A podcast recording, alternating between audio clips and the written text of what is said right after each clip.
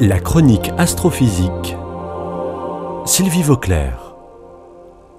Je n'ai pas fini de vous parler des tardigrades, ces toutes petites bêtes extraordinaires qui ont peut-être énormément à nous apprendre sur nos origines et sur le sens de la vie. Vous vous en souvenez certainement.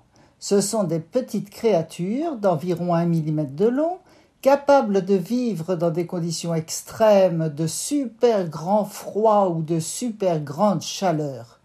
Ils survivent aussi dans le vide spatial, et s'ils n'ont rien à manger ni à boire, ils se mettent dans un état de cryptobiose, intermédiaire entre la vie et la mort, en attendant d'être réveillés par la première goutte d'eau et la première molécule de nourriture.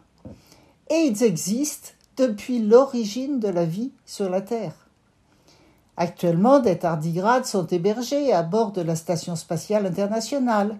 Charge à Thomas Pesquet de les nourrir et d'étudier leur comportement en apesanteur. Et justement, il y a une chose qui intrigue énormément les scientifiques. C'est que les tardigrades, qui ont un corps mou comme celui d'un ver, marchent tranquillement sur le sol avec huit pattes.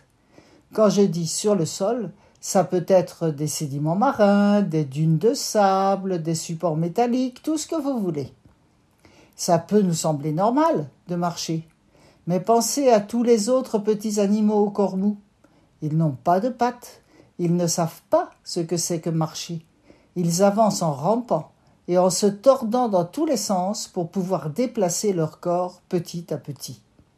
Les tardigrades, eux, se déplacent à toute vitesse, avec leurs huit pattes, d'une manière coordonnée, sans bavure, sans trébucher, très efficace. Ils avancent de toute la longueur de leur corps en une seconde ou même moins. Où et comment les tardigrades ont-ils appris à marcher dans le cadre de l'évolution des espèces? C'est un mystère que les chercheurs espèrent bien élucider.